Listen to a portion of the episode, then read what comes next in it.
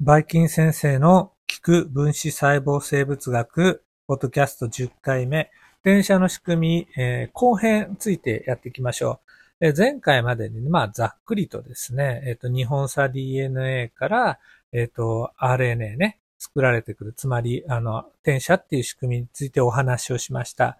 で、今回は、まあ、大腸菌を中心に分かっているね、細菌の遺伝子の基本構造について、まあ、お話しして、で、そこからもう一回ね、転写のところ、まあ、あの、わかるように解説をしていきましょう。ではですね、最近、まあ、モデル生物ね、大腸菌って言ったんですけど、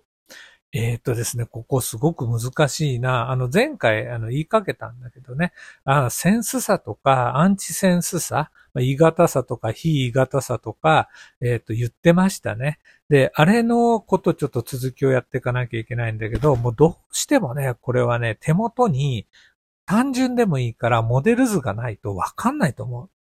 あの、いつものようにちょっと手でね、鉛筆持って書いてくださいっていうのがすごく難しい世界だと思ってください。まあいいや、とりあえず続けていくね。で、DNA の日本差、あの、日本差 DNA っていうのがまずあって、で、一つね、あの、遺伝子がそこに、まあ、情報を持ってる遺伝子があるとしましょ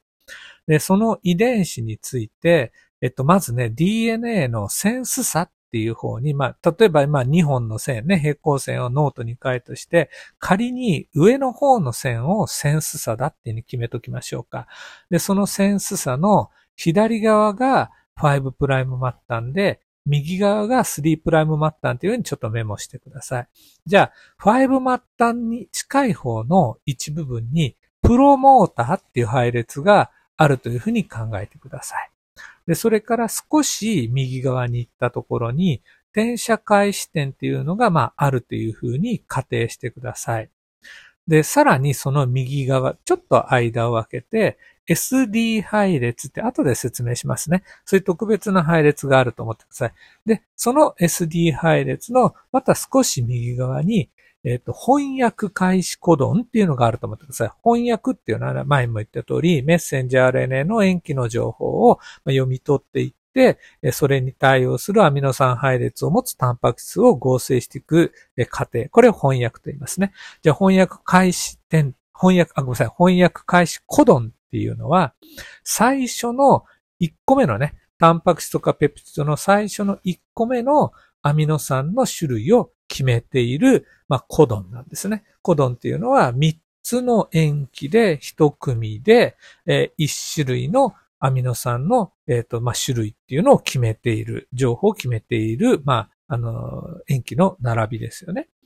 じゃあ、翻訳開始コドン1番目のアミノ酸。まあ、アミノ酸残機って方がいいかね。連続した後ね。で、それから2番目のコドン、3番目のコドンっていう風に3つの塩基1組で並んでいくんですけど、特にね、えー、幻覚生物の場合、まあ、大腸菌の場合も含めて、翻訳開始コドンは ATG、あの、DNA のね、センス差で読むと ATG のことが多いんです。で、その他ね、TTG などもあるんですけど、まあ、おおむね ATG っていうのが出てくると。で、そっからね、3つずつコドン、あの、塩基が、あのー、並んで1つのコドンができていて、ずーっとずーっとね、右側、つまり絵で言うとね、3プライム末端の方に向けて、今、センス差の DNA をずっと進んでいくと、で、どこかで、もうここまでで、あの、タンパク質の合成を終わりにしてくださいよっていうね、場所が来ます。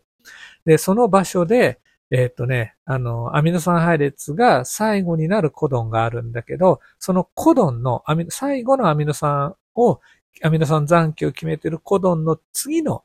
あの場所。もう一個、三つで一組の塩基があって、これを翻訳収支コドンと言います。具体的には、センサー DNA のね、TAA、TGA、TAG、いずれか、この三つのえっ、ー、と、いずれかの配列が出たところで、翻訳収支コドンっていうふうに解釈できます。で、翻訳収支コドンっていうのは、これは特に何かね、タンパク質のアミノ酸配列を決めているってわけではありません。その一つ前のコドンのところが、アミノ酸配列で言うと、まあ、最後のアミノ酸残機になります。で、さらにね、この翻訳収支コドンの右側に行ったところで、もしあの、転写単位がここで終わるとしたら、転写集結点っていうのが出てきます。あの、幻覚生物の場合は、複数の遺伝子が連なって一本の RNA の上に、まあ、あの、作られる、あの、連続してね、あの、書き込まれるってことがあるんです。で、まあ、一個の遺伝子が一個の RNA 上に存在する場合っていうのもあるし、まあ、複数の遺伝子が一本の RNA の上にね、あの、書き込まれているってこともあるんです。まあ、この場合、今日お話している場合は、まあ、例えば1個の遺伝子が1本の RNA 上にあるって考えると、え翻訳収縮コドンの、まあ、後ろ、えー、具体的に言うと、センサー DNA の3プライマッターのどこか近いところに、えー、転写集結点っていうのがあります。これまた後で言うね。はい。で、今度は、あの、転写をする場合っていうのをちょっと考えていきましょう。今言ったセンサ DNA とは違うもう一歩型のペアになる方の DNA。これがアンチセンサ、つまり異型差になります。その異型差 DNA の方は、今言ったですね、ATG っていう配列、えー、翻訳開始コドンとか、えー、TAA、TGA、TAG という翻訳収支コドンの、まあ、あの、相補的な配列っていうのをそこに持ってます。逆平行になってますよね。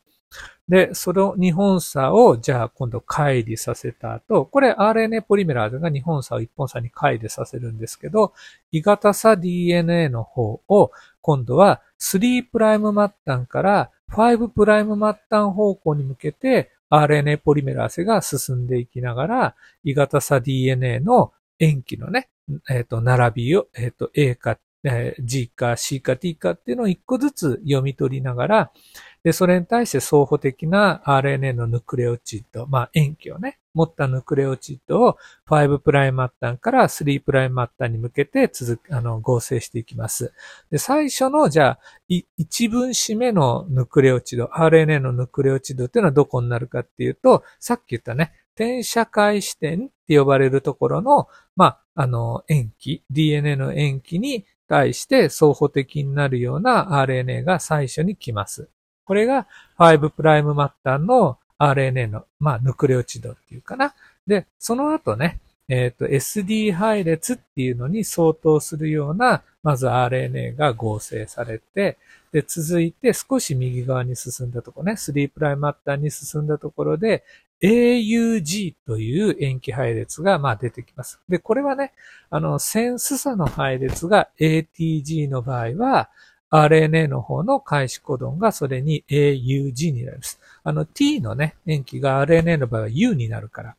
もう一回言うよ。DNA の開始コドン、センス差に ATG ってなってたら、今度それを写し取ってできた RNA の場合はね、AUG っていうのが塩基に、あの、翻訳開始コドンの塩基になります。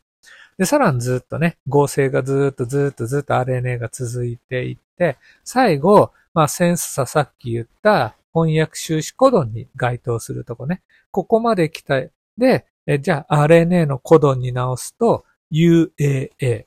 UGA、あるいは UAG になります。要は DNA の T が RNA の U に変わってるってことだよね。で、さっきも言った通り、これまあ仮に、あの、一つの RNA 分子に一個だけ DNA があるって仮定すると、この翻訳収支コドンの少し、まあ、あの、3プライム末端側に進んだ部分ね。えっ、ー、と、まあ、絵で言うと、今右側って言った方がいいかな。そちら側で RNA の転写が終わって、まあ、RNA の3プライム末端がそこに、あの、まあ、配置されるってことになります。でですね、ちょっと飛ばしたんですけど、えー、まずですね、日本差 DNA 遺伝子のまあ、あの、転写開始点よりも少しですね、上流側って表現を使うんですけど、具体的にセンス差で言うと、5プライム末端側になります。で、そこにプロモーター配列っていうのがあって、えっとね、転写開始点、まあ、あるんですけど、そこからだいたい10塩基対分ぐらい、えっと、まあ、皆さんが見てる絵で言うと左側、えセンサーの DNA で言うと、5プライム末端側に進んだところに、マイナス10、マイナス10って言った方がいいかな、領域っていうのがあります。これね、6つの塩基対でできていて、まあ、センサ側の配列で読むと T, A, T, A, A, T になります。これが標準的な配列。で、さらにそのマイナス点領域から、だいたい17塩基対分ぐらい、あの、隙間が、まあ、な、なんでもいいっていうかな。なんかあの、ランダムな配列で塩基が入って、で、次にですね、えっと、マイナス35領域っていうのがあります。マイナス35領域っていうのがありまして、ここも6つの塩基対ね、で構成されていて、センス差の DNA で読み取っていくと、標準的な配列は TTGACA になります。つまり、転写開始点から見て、マイナスだいたい35個分塩基が、あの、5プライマー端側に向かったところと、マイナス10塩基分ぐらい、あの、前に戻ったところの、この2つのね、あの、配列で、コンセンサスって言うんですけど、共通する配列っていうのが出てくると。で、これをですね、RNA ポリメラーゼホロ酵素のシグマ因子が認識します。で、今言ったね、マイナス35の TTGACA とマイナス10の TATAAT っていうのは、シグマ70が、はい、あの、認識できる配列で、で、他にもシグマ因子っていうのはあるんですね。で、シグマ因子が変わると、このマイナス35、マイナス10の塩基配列の組み合わせが変わります。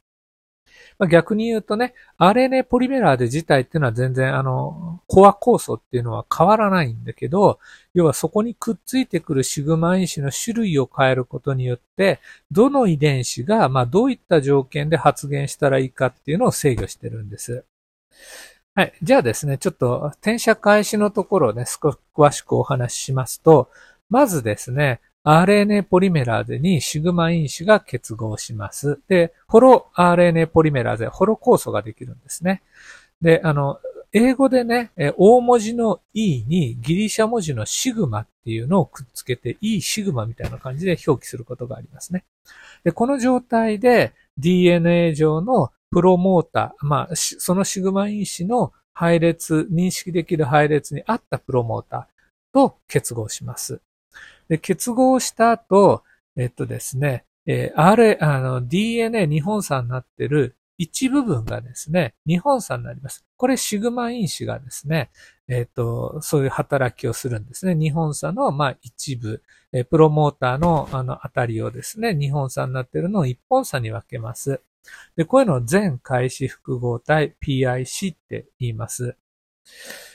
でですね、さらにこの後ですね、あの RNA ポリメラーゼの方が、えー、さらにですね、この日本差をこう開き、日本差の DNA を開きながら、異型差の方を読み取っていくんですけど、もうね、最初の回縮合体を作っちゃえば、シグマ因子っていうのは一緒にいなくていいんですね。RNA ポリメラーゼと。で、離れていって、また次のね、あの、単独でプラプラしてる RNA の、えっ、ー、と、コア酵素っていうのを探して、あの、どっか行っちゃいます。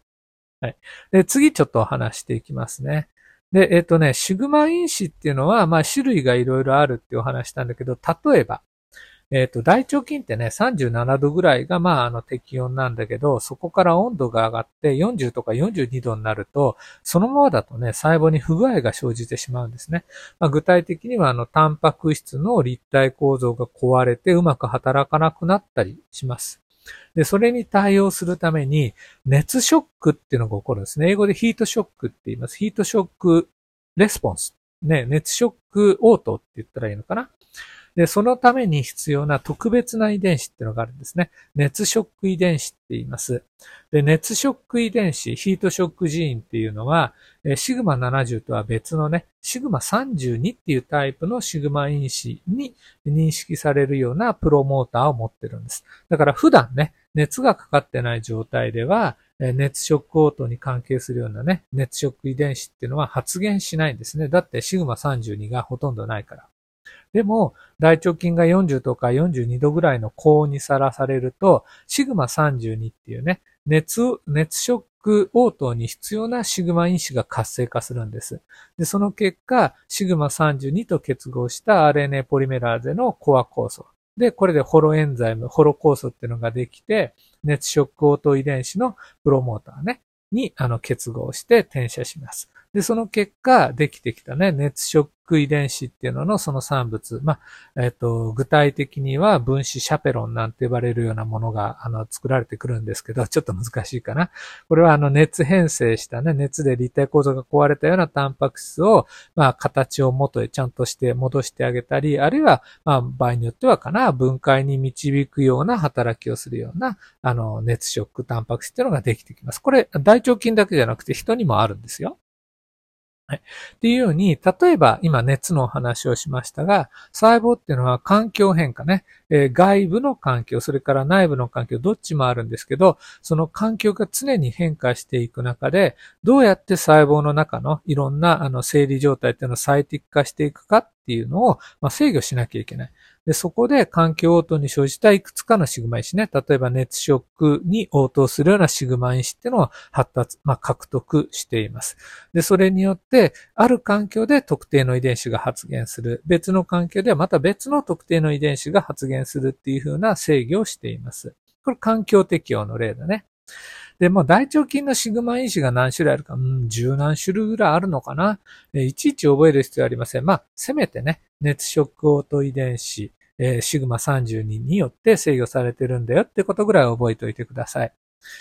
え、さて、プロモーターの話ね、他に、うん、もう、まあいいかって思うんで、最後ですね、ターミネーターの話をしましょう。え、転写を終わらせるときに、ターミネーター、転写集結のための特別な仕組みってのがあります。で基本的に大きく二つに分けることができて、えー、ロー、あの、シグ、あの、シグマみたいにギリシャ文字で、ローっていうね、あの、英語で言うと小文字の P みたいなやつなんですね。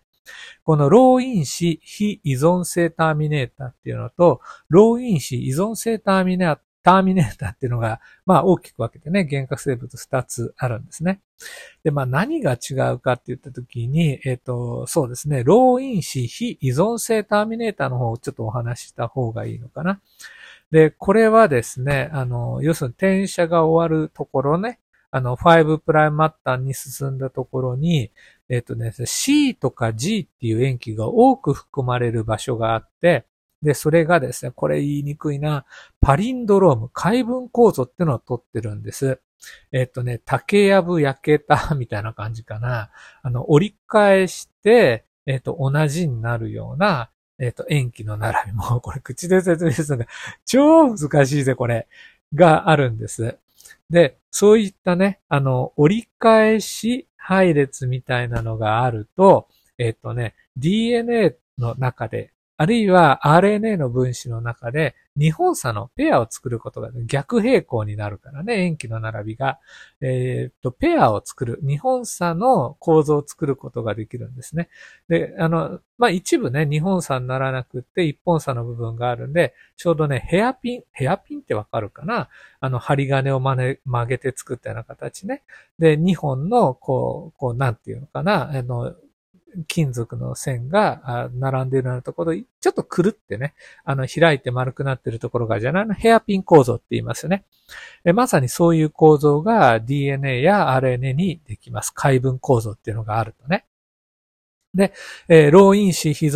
存性ターミネーターの場合っていうのは、こういった RNA のね、ヘアピン構造ができる。で、それによって RNA ポリメラーゼがま停止するっていうふうに考えられています。まあ、ロー因子依存性の方はまたちょっと別の仕組みね。そういった配列がなくって、あまあロ、ローっていうね、あの RHO っていうタンパク質がやってきて、えっとね、特別な配列、まあ、RUT っていう配列があって、その先で転写を止めるって言われています。まあ、これちょっとね、もう詳しいことだから今考えなくていいよ。はい。っていうふうに、まあ、これで大体お話が終わったのかな。あの、今の、あの、全体的なね、えっ、ー、と、遺伝子の構造と、えプロモーター、えー、それから、ターミネーターのお話をしました。で、まだお話してないところがあるんですね。えっと、じゃあ SD 配列ってちょっと出てきたけどなんじゃいなみたいな話。またこれも含めてね、またあの別の機会でお話をしていきましょうか。ごめんごめんごめん。もう一個だけ大切なとこ言うの忘れてた。ちょっと20分超えるけどごめんね。最後に、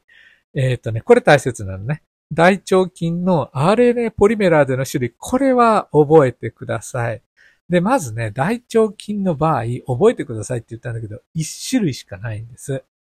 で、これ全部賄ってるんですよ。一種類の RNA、あの、RNA ポリメラーゼで、いろんな種類の RNA を合成できる。ところが、真核生物の場合は、RNA ポリメラーゼ1、2、3、1、2、3っていうのがあって、ちょっと役割分担してるんですね。